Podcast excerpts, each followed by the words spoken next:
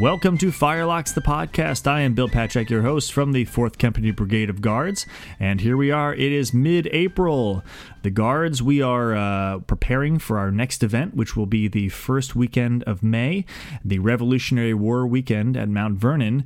But in the meantime, as I mentioned last episode, there are two especially great events happening this coming weekend, April 13th and 14th, along the East Coast here. There is, of course, Battle Road up in Lexington, Massachusetts, and then the Battle of Bound Brook in South Bound Brook, New Jersey. So uh, if any of you find yourself in those areas or nearby this coming weekend, please do check them out for some great living history action. But moving on quickly, this time to our uh, episode and our guest, we are joined by Mr. Gregory Starace, who is a private in our fourth company's recreated Coldstream Guards. He serves as the historian, kind of the material culture expert for us. He also has several decades of living history experience under his belt. So uh, the idea was for him to join us to kind of answer some basic questions, some reenacting 101, if you will, kind of the, the typical questions we get from either spectators or prospective recruits to the hobby. Um, but what really happened was we had a, a much deeper conversation considering all the eras that Gregory has reenacted or taken uh, part in living history and kind of contrasted his experiences uh, doing things, anything from ancient Rome to Civil War, um, compared them with the American Revolution living history experience. So we've got kind of a smattering for everyone, I think, this time around. Um, kind of, again, answering some of those basic questions for some of you out there who might be considering jumping into the hobby of American Revolution living history, but also uh, for the veterans out there, I think Gregory uh, offers some very unique perspectives that certainly I had not considered or heard before. So, uh, with without further ado, here is Gregory Starace, the fourth company's own historian. Okay, Gregory. Hey, man, thanks for joining us. It's great to have a uh, a friendly face on the podcast. Of course, all of our guests are always friendly, but uh, another guard is always uh, always fun to chat, and especially with with your level of experience in the hobby and and just across all kinds of different time periods. Um, I think it's going to be really really interesting discussion. So let's get it kicked off and uh, maybe just give the listeners a background of how you started in the hobby. I know you started young and you've done all kinds of different things. So, um, how's it been? How's it been all these years doing it? Good, Bill. Well, uh, thanks for having me. Um, and listeners, thanks for listening into us. I know Bill's podcast or the company podcast that Bill's been putting together uh, seems to be growing in interest. So um, I appreciate the honor of being uh, uh getting featured on it. So my story on reenacting. Um, I'm I'm 41 years old, and I started maybe somewhere between 10 and 12. I don't remember the exact year, but um, or the exact age I was at. What I do remember is that my sister was dating this guy who I think wound up becoming a, a history teacher at, at some point later on in his life. But anyway, was a history enthusiast and had gotten come back from it must have been the 125th anniversary of Gettysburg, which probably would have been that would have been 1988, which probably would have put me at about 11 or 11 years old. And he had just come back from that, and the guy was an amateur photographer and took lots of amazing photographs of hundreds and thousands of Civil War reenactors recreating Pickett's Charge and, and Devil's Den and all these great um, iconic uh, aspects of the three days at Gettysburg. And I remember seeing that and going, wow, this is awesome. This is, you know, again, remember, this is the mind of a 12 year old. These are adults um, basically running around with real guns, shooting blanks, uh, playing, you know, historical army, if you will. Yeah, and, exactly. and this is the stuff I was doing with cap guns and my friends, but their uniforms and guns were better. And so I said, this is great. I want this. And I remember talking to my mom, hey, I want to get into reenacting. And she said, okay, well, yeah, there's a reenactment every year uh, down in River Edge, which is uh, Newbridge Landing, which is actually a historic site that does a reenactment, I believe, coming up in August. And Newbridge Landing was the site of um, uh, quite a few skirmishes. Um, it's also now the site of the von, von, von Steuben House, and it, which is was given to von Steuben after the war.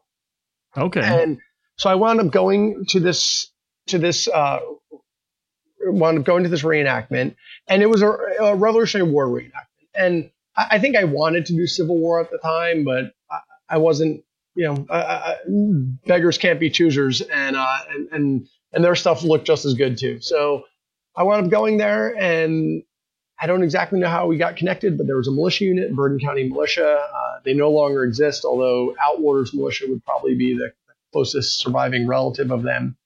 Uh, was there, and they said they were looking for a drummer, and they had a drum. And uh, if I wanted to join, my mom would have to join too. So, you know, this was like in the bad old days of reenacting. So my mom got her Molly Pitcher outfit together, and I got a frock coat and a tricorn hat and a drum, and we started reenacting. And so that that kicked it off. And I did that for, I don't know, a number of years. And probably about the age of 14, um, at that point, I'm getting a bit older, a bit bigger, was getting more interested in, in the firearms, and but yet wasn't 16, which was the uh, BAR uh, regulation to shoot. Um, and I think, you know, once you get into the reenacting community, I know we're going to talk about this a little bit more. You like getting in is the hardest part. Once you're in, the whole world opens up to you. And yeah. so um, I learned about Civil War reenacting and showed up at a Civil War event. And at that point, I'd been a drummer. I owned my own drum, so I was I was a pretty good sales pitch, uh, saying, you know, hey, I, I, I know a little bit about this hobby. Happy to come in. And I wound up getting into uh, Civil War reenacting. And Civil War reenacting, uh, true, true, true to uh, to the stereotype, they were all about letting me shoot at 14 years old, and uh, so so how old are you? 16, and uh, but I wasn't, and so they let me shoot and got in with them. Wound up uh, being involved in the movie Gettysburg for a few scenes, which was kind of oh, cool. Yeah, that's right. Um, and was also was was nearby a lot of the, those filming of movies in the 80s and 90s. So we had uh, friends that that got the opportunity to work at Last of the Mohicans and Glory and and whatnot. Wow. So those, those, are you know good years to be reenactors in some some of these major historic movies. Uh, reenactors certainly got to be a part of. Um, so somewhere along the line, uh, I did Civil War for a bit, and then you know I dropped out of reenacting or formal reenacting and kind of got into the Ren Fair scene for a little while, and and Society for uh, Creative Anachronism, which are you know sort of my my real bad years of non reenacting, but but yet kind of close. Um, you know, clothing and and and and, and history, although was anyway not, not exactly true history, but but I did that for a few years, and then coming into college, I wound up running into a gentleman by the name of Roy Dre, who's uh, who's prominent in our community. And uh, Roy Dre and I wound up becoming college roommates. But before we did that, as we were meeting one another somewhere along the line, hey, you like history, I like history. Yeah, well, I did this thing kind of re- called reenacting. Well, I did this thing called reenacting, and uh, and that's where we got back into it, back into Civil War reenacting. At that point, my reenacting focus really changed, probably in large part to Roy, who's just just just an incredible force in terms of material culture and being able to create things. And that's probably where I got into what at the time was called in the Civil War community hardcore or campaigner reenacting which uh, you know we know today as progressive reenacting.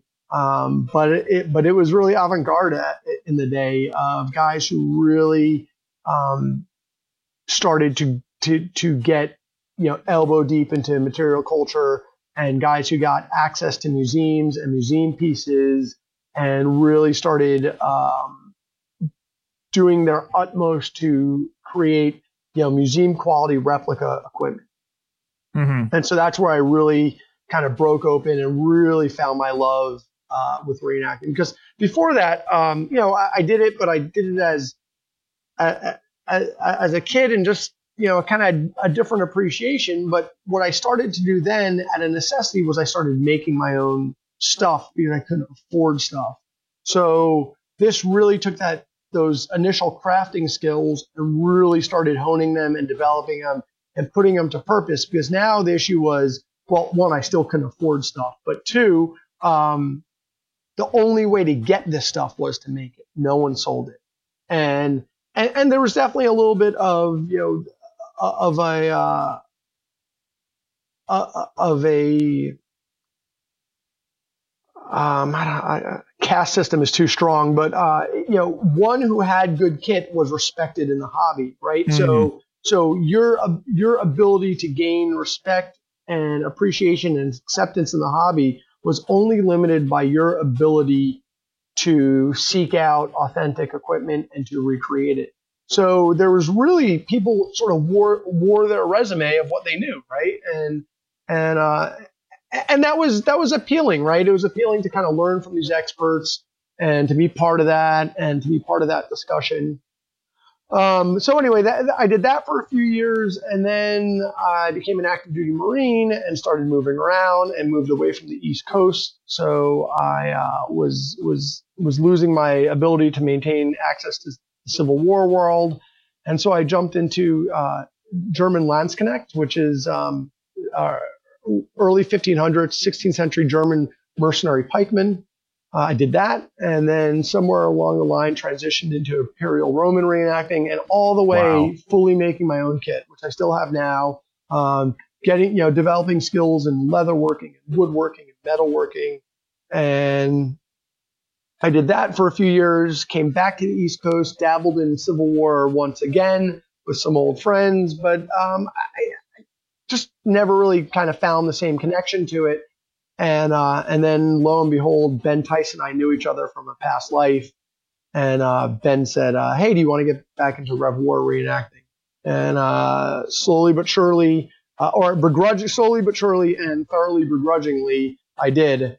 And um, here we are several years later after that. So, so yeah, about 30 years of reenacting experience spread out over um, one, two, three, four four solid time periods of impressions with yeah from uh, from Roman to Civil War. So you've seen it all. You never did World War II though. Huh? No, no. Um, and, and, like you know, I dabbled in some other kind of medieval stuff, like I said during the Society Creative Anachronism days, which is less reenacting, more sport fighting, but still there was some some some, some learning of of, uh, of of a little bit of material culture and certainly styles the uh, the degree of authenticity was just not there, but but still, you know, exposure nonetheless.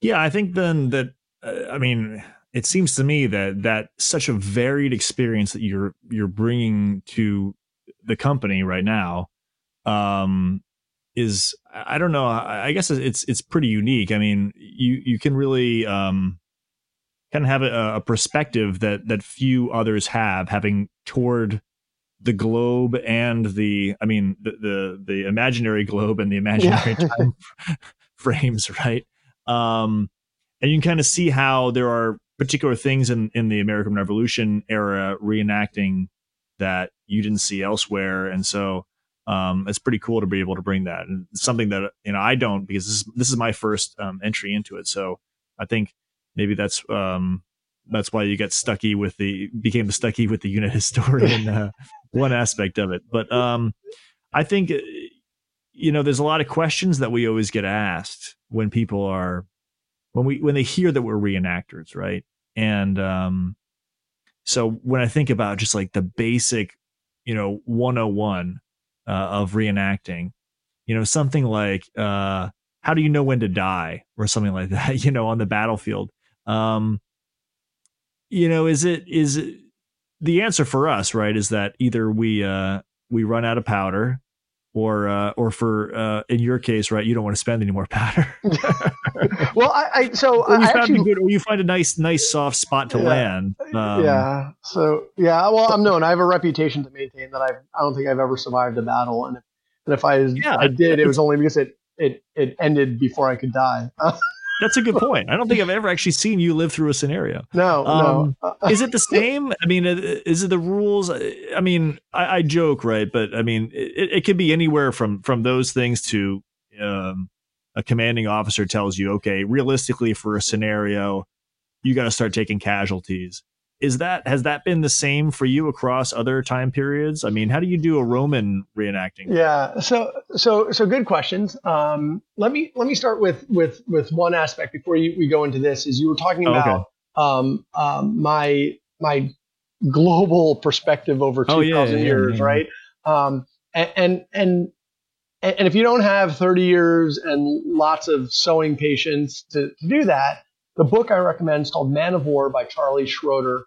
Um, Schroeder, S C H R O E D E R. We can probably link it. Yeah, and, we'll put it on the, we'll put it on the blog. And, and it's uh, My Adventures in the World of Historic Reenactment. And he basically, he, he kind of has this, this idea. He, he had done some Ren Fair time when he was a kid, but somehow got this calling or wanted to learn about reenactment. So he winds up going through everything from like Roman to Vietnam to Civil War to you know bateau men um, across the Great Lakes and, and, a whole bunch of things in between. And what you realize is his experience is very much the experience that I lived over 30 years, although he probably did it in a few years uh, writing this book. Was that there are certainly trends throughout the community, yet each time period has sort of a different culture in and of, in and of itself, but there's certainly some broader trends and themes that that transcend time period. Um, mm. And, and so so that would be the one thing. To, I know we don't have time to talk about all that reenacting politics and reenacting community and communities. Um, but one thing that does stand out for the American Revolution reenacting is American Revolution reenacting has the strongest umbrella organizations to include the BAR, British Brigade, Continental Line, and uh, what I guess the uh, Northwest um, Territory Alliance, if I mm-hmm. got that right, um, has the strongest umbrella organizations that that Im- that appropriately impose a level of order and organization that other reenacting worlds don't really seem to have. Um, Civil War has some organizations, but they're not. They don't have the same degree of strength. Excuse me, I just lost my headphones. Bear with me for a second. no worries. Um, they don't have the same degree of strength that our umbrella organizations have. Which, which I actually, as I have gotten older and have brought my kids into the hobby, appreciate um, because it, it provides a level of quality control and backstopping um, to and, and holding people holding units accountable in terms of safety and and, and, and good conduct. Well, that that's a good point. I mean, and, and let's let's raise it to that kind of higher level for now, because when we talk about okay, how do you orchestrate a battle in the reenacting community? Um, that that was you know let's let's let's take it a level higher than just you as an individual on the field. I mean, how how are scenarios run?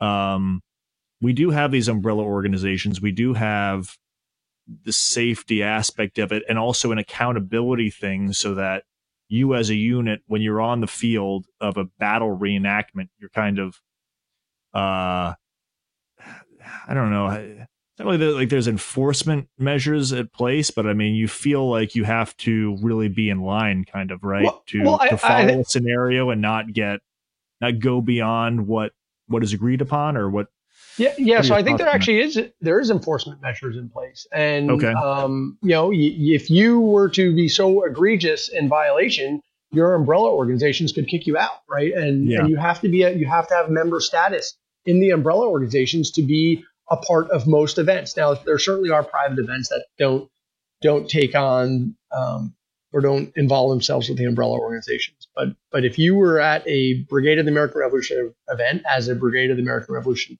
uh, unit member and you were to do something so egregious, you could be, you know, reprimanded to the point of being asked to leave and you know losing insurance coverages and whatnot. So so there absolutely is, um, you know,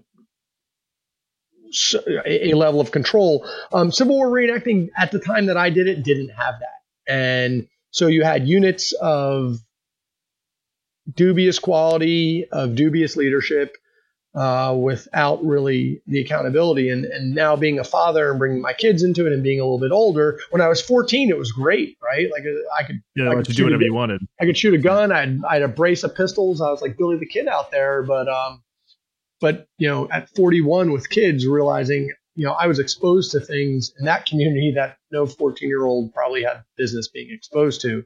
Um, so, so yeah, so, so I've definitely learned. Um, so, so I think going back into like you know reenacting and and and you're talking about battle orchestration and how do you die. Uh, when I asked this question, the first thing I say is, well, you have to understand there's different types of reenactments, and I loosely uh, think of them. There's probably three types. There's uh, living history, there's uh, battle pageantry, and then there's tacticals. Um, living history is, uh, I think, I think day in the life of a person in history. Uh, soldier, civilian, whatever they are. Think interactive living classroom. Uh, so it's kind of a day in the life. You can touch, feel, smell, and interact with a, a, piece of history. Oftentimes, there's a sort of a first or third person narrative that you know someone will be in character, or they will sort of talk about the person they represent in kind of a third person quality. Um, and that living history is, you know, we find this in small historic sites, we find this in museums, and we find this in large reenactments played out in particular vignettes. Um, the next one is battle pageantry, and battle pageantry is probably what most uh, mo- mo- most people think of in, in, reenactments, and that's that is uh, recreating a battle, uh, whether true or fictional, on a historic site or not, uh, and that is generally a scripted battle to that follows a, a script in history, or maybe follow kind of historical fiction in the sense of this could have been how a battle was or how a battle played out. Um, and then the last is, is tacticals, and those are non public events. Those are reenactor only events, and those are reenactor war games. Um, in our experience of Fourth Company, uh, we have not done tacticals in quite a few years, and and and I know they are in the uh, American Revolution uh, world. Um, they're just not nearly as common as you find them in other in, in, in other reenacting genres. For instance, the World War II community does a lot more tacticals than they probably do battle pageantry. Um, mm. Romans uh, really do a lot more living history than they do battle pageantry because they just don't really have the, the numbers, certainly numbers, in America. Yeah. Uh, in, in Europe, they do. Um, they also ha- do tacticals. There's actually a site who I want to say they're in, in, in Arkansas. Um, really, could be crazy. Could be off in that. Yeah, they have a recreated fort and village, and they do a like a once a year kind of week long interactive tactical with um, with sort of you know political intrigue and spies and whatnot. So it's it's you know I, I don't want to say it's like it's it's like a live role playing because that you know somewhat demeans it, but it's this you know guys are in character and they're playing Romans and Celts and and and and civilians and trying to sort of work through a tactical problem that has a political aspect to it. So um so yeah I, I can I can find a link to that and get that over to you uh, if you want. But yeah. Uh, but yeah, so so that talks about the three types of reenactments, and then right. how do you die? Uh, do you want me to go into that, or you want to? I don't know. What's your favorite way? so so so so dying um, is kind of a function of the reenactment. If you're in a tactical, I've right. been in a few right. tacticals, and and often there's some sort of uh, adjudication authority or adjudication mechanism, where usually it's you know judges in, in hats with white bands around, and they're making calls.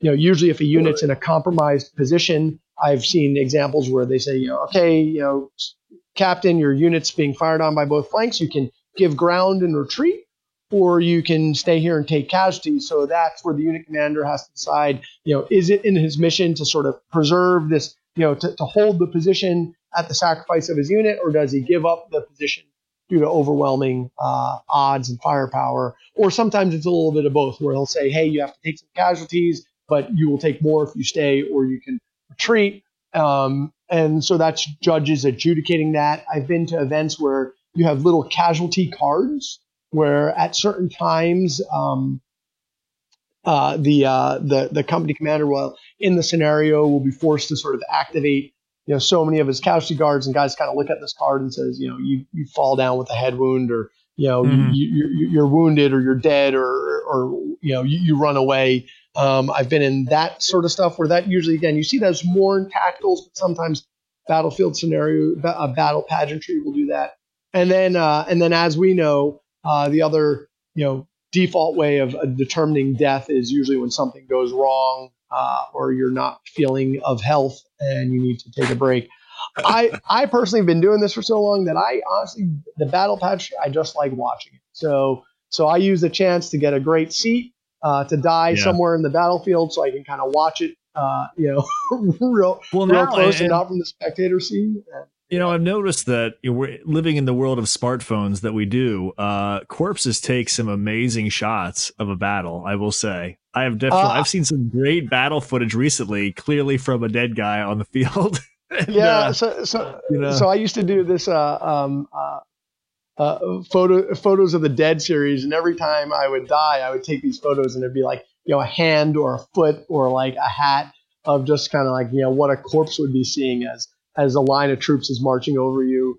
Yeah. Um, so, so I've definitely, cool. uh, I've yeah, a little morbid, but but I've I, have I've enjoyed well, that. I mean, hey, uh, what's morbid when we're reenacting dying all the time? You know, on the field well, of battle, like yeah, know, it's, a, yeah, it's a thin line.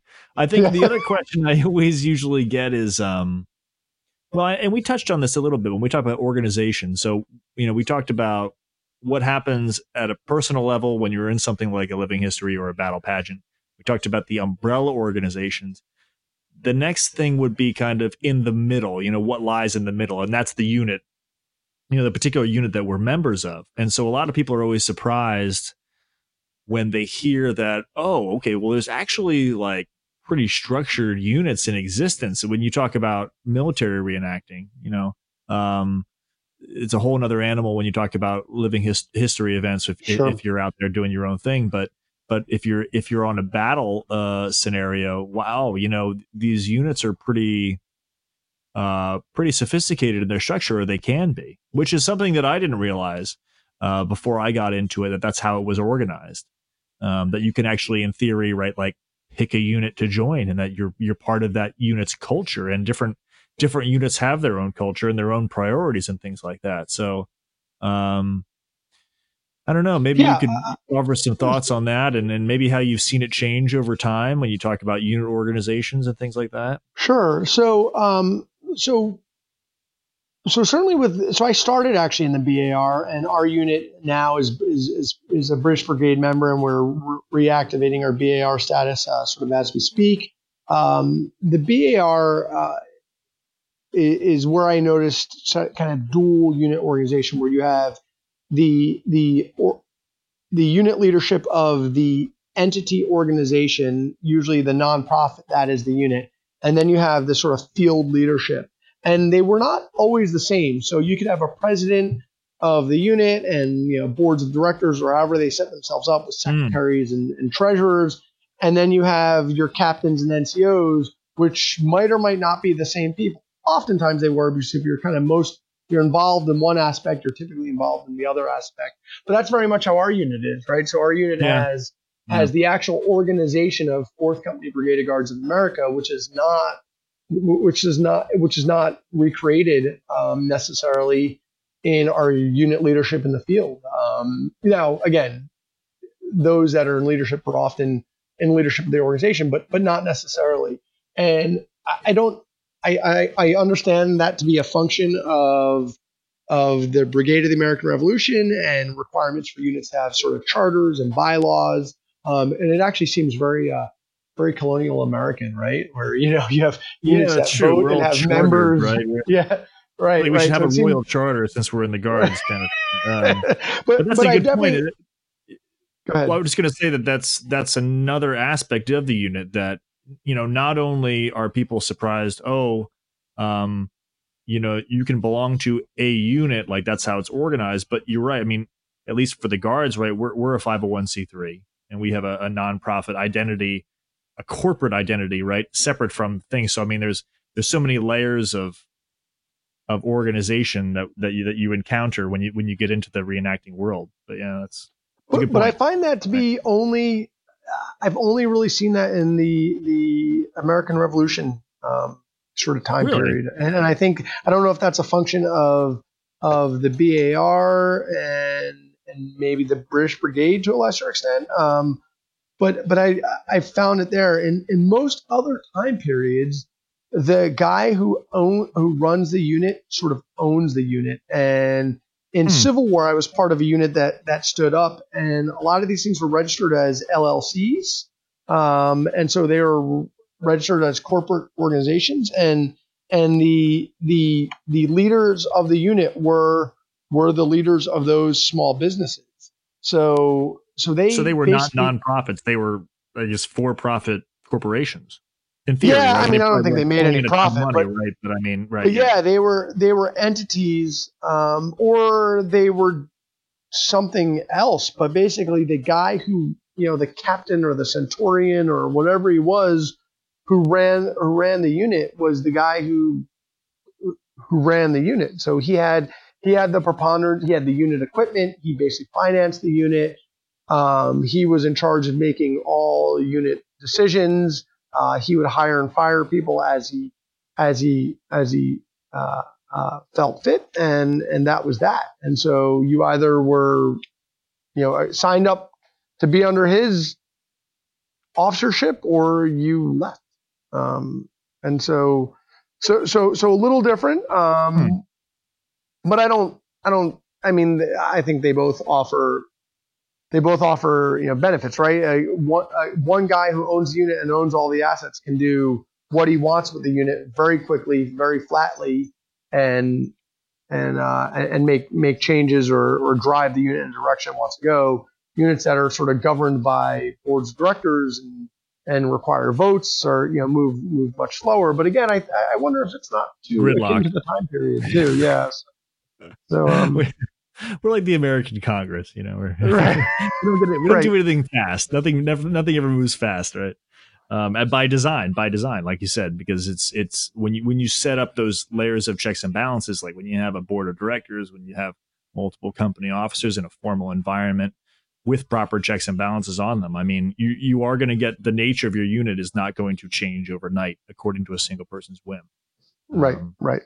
So whereas where I've been on units where they said, you know, we're going to do artillery, and they would literally like they found some way to have a cannon, and a few months later, they had an artillery aspect to it, and so yeah. so uh, yeah, yeah it, it's just yeah, kind of kind of neat how how they've all you know how how these different organizations um, run. But, yeah, and I mean yeah. they're they're all going to have their different personalities, right? And and something that I've talked about on previous podcasts, and in particular when I was just speaking with the the ladies at the Dutch Milliners, where we were talking about how there's such a broad range of kind of motivations that bring people to the hobby. And I think what you hit on in your introduction to your experience today is something that you particularly really drives you is the material aspect of it. So I mean you you personally enjoy making your own items um, yep, so that, that comes across pretty clear, right? And I think that you do a good job of getting people involved in that. So I think that's a that's you know for American Revolution uh, hobby, and I don't know how it is in Civil War. I mean, I guess with the Roman stuff, you had to make your own, but I had a very small um, sample of experience doing some World War II stuff, and I know that they can get by. Obviously, they're very lucky to have machine made items that would be period correct. Um, whereas we to be period correct, right? We we're supposed to be hand making everything or hand right. finishing everything, right? So um, that was something that I think was when I signed up to do reenacting. It wasn't something that I knew that I was going to really get into or take a liking to, but I have kind of as as the years have gone on um, come to really appreciate it much more. And I think it is a for many of us, it is a big part of the hobby, right? Is is um, not only making the stuff but researching how to make it. I mean, it, it dominates a lot of our time, right? Yeah, absolutely. Um, so so yeah, different time periods are have the fortune of or misfortune of you know uh, of of being able to use you know various machines or not. Um, you know, I, and as well as their knowledge and surviving materials and documents, right? So you have photographs for the Civil War, right? We, we can actually well, see point. photographs. And for World War II, I know I know back in the 90s when guys were doing it, they were still using original equipment. Uh, I mean, I still yeah. have my grandfather's stuff in a box that I could pull out right. and do a Pacific Theater Marine. He, he was a CB, but he had Marine equipment. I mean, I still have Marine uniforms, right? And and and and and the you know various you know riggings and web belts and magazine pouches. Um, so so it's still again I don't know if you can still buy it in Army Navy stores, but certainly in the 90s you were able to use stuff surplus which, stuff yeah. surplus stuff which would actually work. Uh, uh, or guys can you know machine make it and and the material's easier to come by, whereas the stuff that we're looking for is made, you know techniques that don't exist anymore. Um, you know materials that that are really you know, buff leather, which is like the only people that really use it are the you know European militaries, um, and then some other European history groups. But but you know, there's there's limited limited suppliers to the tune of like sometimes one. Um, you know, our our our our, our wool is you know, Coach and Phillips wool is is you know, extensively researched, and you know, it's it's produced when it's produced, and when it's not, it's not there, right? Or you're getting you know, you're trying to find stock. So so we really we we certainly suffer. Um, I think we kind of fall in a really tough spot because we have just enough material that that we know what right looks like, but, but we don't really yeah, have access. Edge, right. Yeah, but yeah. we don't really have access to how to, to recreate it. So it's always a frustrating experience. Whereas, you know, with Civil War or with uh, Roman and, um, you know, German Landsknecht, the, the, the material almost doesn't exist. I mean, it's, I mean, man, you're, you're you know, you're, it's like a rusted pile of steel, and like, ah, that's a piece of Roman armor. Um, let me, we'll X-ray it, and we'll kind of deduce what you know what the plates looked like. But for the most part, there's really almost no surviving material. I, I, I mean, there is some. I, I know someone's going to call me out on this. Yes, there's museums that have stuff, but it is few and far between, um, and certainly not like you know Civil War American. Uh, well, American Revolution doesn't have, have a ton either. Well, it's funny um, that you. Is I think I think maybe that is your unique experience talking because like you know you can compare you can compare the revolution to the romans and clearly right yeah we have so much more t- to deal with in terms of historical record but me having come into american revolution reenacting just from this is my first period it it it continues to bother me and especially in the world where we have um you know access to so many resources online and it's always so easy to find an answer uh, to your questions it continues to bother me the concept of we just don't know and probably will never know the answer to something. You know, like we yeah, you're probably right that we have just enough. Like we've just we we kind of just are on that other side of the line that we're lucky, for example, in the guards that we have the the Dowdeswell portrait of an officer in the guards early in the war that we base our uniform off of. If we didn't have that, we'd be really I mean, we, we'd have the some documentary evidence in the orderly books and things like that, but I mean, we'd be really out of luck. Yeah. Um, so if um, you're a Roman, you would be you'd be climbing Trajan's column in Rome and trying to look at a a a sculpture okay, relief, right, yeah, and trying to figure out what armor and how they how they how many you know uh, pila they they they carried right and how they carried that that equipment or you know Germans German Landsknecht again same thing you know some some you know surviving swords and, and pieces of armor here and there but you're looking at artwork right and you're yeah. looking at artwork yeah. from the sack of Rome uh, you know produced of the time period slightly thereafter and you're trying to interpret a seam line based on you know some some oil painting in a in a in a monastery in Italy that has yeah. you know that that's doing the Stations of the Cross in painting, but it was painted in the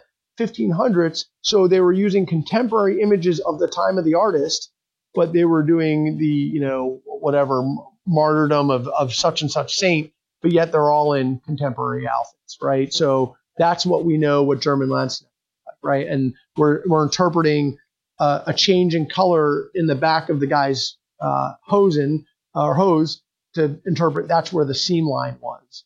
Wow. Um, the seam line actually went up went up the back of the back of both legs, um, not on the sides of our legs, but like uh, like we see now. So, so yeah, right. Like I mean, so but but unfortunately, you don't have enough to really know like what is correct. Right. Whereas now we have enough material and we have enough records to say, well, not only do we know the seam line, but we know how they felled the seams on the insides of the trousers, right? So, so, so it's one level to get it historically accurate from the outside. It's another level. Let's also get it historically accurate on the inside. And, you know, we know what materials they used and how the thread was spun and the thread weights. Whereas with Roman stuff, you don't know thread weights. I mean, if you have something that survived, it survived 2,000 years because it was in some cold, mucky water in like northern England uh, along Hadrian's Wall, and you know that's what you know what a leather shoe looks like, right? So, so, um, so yeah, so so you know, one of the terms that that we use, Bill, you know, you and I use, Bill, is we say, well, you know, just we might not have it right, but we know it's not wrong either, right? Mm-hmm. And so yeah. that's kind of yeah. this continuum of like, how correct are we? You know, we know some things are absolutely right, we know some things are wrong, and there's just kind of this space in between of, well, it could be possible. We think, you know, we have this one sort of this one piece of evidence that is suggestive that we might be on the right course. So we know it's not wrong, but we don't know if it's right either. Um, and I think we, we have to sit in that, and that that can be frustrating, especially when you find new pieces of evidence and you realize you're you're you're not you're not wrong was indeed wrong, and you now know what a right is. So there goes all the kit. Let's redo it. I know. Yeah, and that was something that I yeah I, that was another thing that I talked to the Dutch milliners about. and said, you know, it's we're a, where a lot of drama can happen is you know you don't want to hear that you're wrong when you just got done spending a ton of time on something in good faith. But um it's part of a lot of it is just part of the act of discovery you know for me. And um in some ways i think in my life the, the hobby is a unique outlet because it's like i don't really to to get to and i, I think it, maybe this is triggered by something you said earlier, but I mean, to really push yourself to the limits and, and challenge yourself, it's not really a question of like talent. Like you don't have to be naturally talented at, at reenacting, right? You just have to have a curiosity to want to learn more, right? And right. and where where you stop on that scale is how far you'll take yourself or or find uh, other people in the hobby who have that same level of drive but um, that seems to be kind of the common the common thing that binds us together is is at least varying levels of of just curiosity. Of now clearly for you it it, it it'll drive you to to examine the seams and uh and and um you know of the most minute level details which you get a thrill out of. Um and you're dragging me with you to get to that point as well and I, am enjoying the ride. I mean in a positive way i mean right. um but i joked that yesterday you know, my I disappeared for a while while I was on the phone with you, and when I came back, my my wife was like, well, "What were you doing?" I was like, "Oh, I was having a discussion about ostrich plumes for about thirty minutes." So right, right. Well, you, know, you know, you are you, you, know you're a reenactor when you get to that point when you're debating how many ostrich plumes should be in a hat. Um, well, but, you know, the thing yeah. is, these these these actually breed to some other, you know, these, these breed skills that one are applicable throughout all of life. Uh, you know, my, my you know, one of my more endearing qualities to my own wife is the fact that I can hem her dresses and restore well, buttonholes. And get I to the point where you're making stuff. Yeah, you're right. That yeah, is that is that is skill and that is talent uh, at, a certain point when you get to the actual sewing. Yeah, I fixed leather bag, leather handbags and shoes. But but to me, it's a, it's a great degree of freedom because it allows me to reenact whatever I want. Right. Like so, all I need to do is figure out a pattern and get the materials and I can do any I can do you know almost any time period in history, uh, mm-hmm. which is what I've I've in, I've enjoyed kind of dabbling, walking through history, doing these different time periods, and even inside the American Revolution, I have about three or four different impressions that I've pulled off, and most of them I've I've handmade or with the help of friends or I've traded you know gear or I've upgraded gear, uh, you know retrofitted after the fact, and can do multiple impressions so I can you know, attend a market fair as a civilian, go to a guards event, or go to the event that the guards aren't at, but another unit who I'm associated with is at, uh, because I don't know, I like that setting, or or or the guards don't have an event that month, but I wanted to do something anyway, so I went with another unit, and again, I could put together another level, you know, another kit, and and it's just a matter of, you know, uh, uh having the time to actually j- just make it. And you know, over the cold winter, I make I make know, mm-hmm. so it gives me a, a, degree of freedom to experience different aspects of the hobby. Mm-hmm.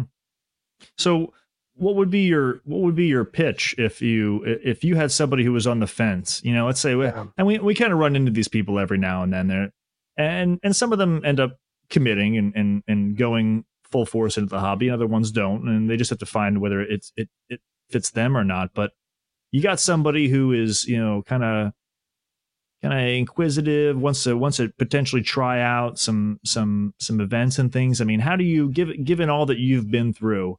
Um, you know, what would you what would you tell a potential recruit, uh, whether it be to the guards or, or or someone else? I mean, okay, any advice yeah, I think you can share?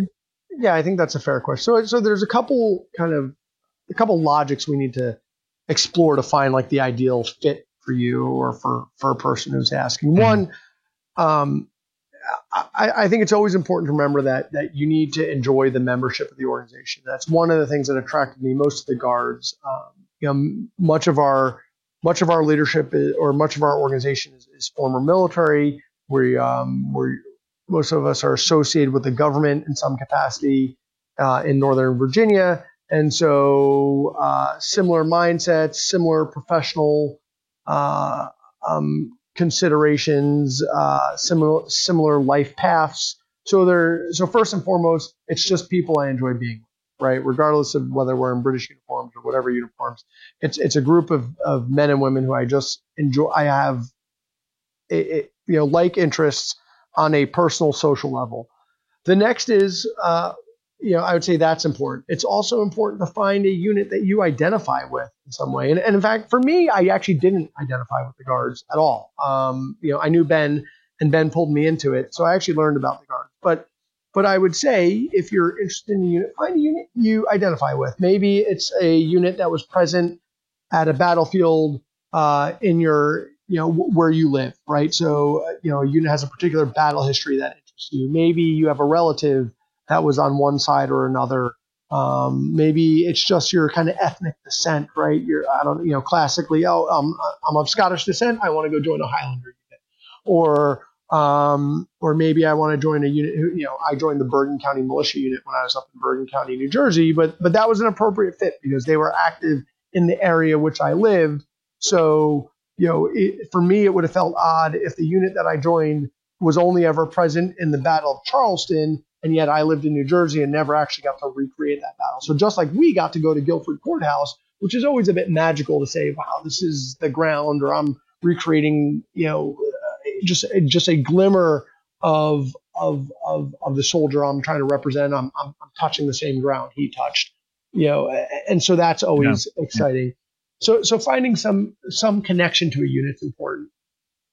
And then I would say, you know, finding where these mix is, is going out to looking for these reenactments, large and small, and meeting up with these organizations and giving them a try. And I, you know, I think we have to remember, you know, we we look for recruits and recruits look for us, and it's a two way street, right? You know, we want a recruit that's going to be a good fit for us.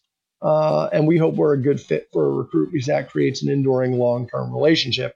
Um, you know, we as an organization just aren't willing to accept everybody. We want people that that meet our organization ideals uh, and that are compatible with them and are compatible with with with the membership. Right? We're a small organization. We don't want someone that's going to um, you know come in and, and, and, create you know disturbance amongst the organization. Uh, you but know, nor and, nor would someone. I mean, I think yeah. I mean, you yeah, know I, whether when you when you fit in with people, when you fit in with a unit, and and you you know a recruit's not going to want to be in a unit where they feel like it's not that that unit has different goals. It's not, an organic, yeah, it's not an or, organic. Right, it's not a good fit because everybody's going to be nobody's going to be happy with the arrangement. So I think you, that's a good point. I mean, you, you we can sense it. I mean, it's, it's almost kind of like picking out a school or kind of. I mean, like you get a sense of like, okay, you know what? Yeah, I feel I'm feeling what these guys and and, and ladies are all, all about. You know, so that's a so, good that's a good point. So what I would say is anytime you find a unit that you you know you think you're zeroing in on a unit that seems to be a fit, that that most of the units have loaner kit. Um, ask to use that loaner kit, try them out for a couple of events, and then make a hard decision. Um, and and I would even tell them, say, hey, I'm trying out a couple different units, um, and to see which one's a good fit for me, uh, which one's a good fit for me and my wife, me and my kid, right? These different you know different organizations, there's different age bracket, age demographics, or you know social demographics for each organization. So find one that's a good fit. And you know, speaking of that, that was another reason why I like the guards is that there's there's a there's a degree of family orientation of you know multiple generations, mm-hmm. Uh, mm-hmm. you know.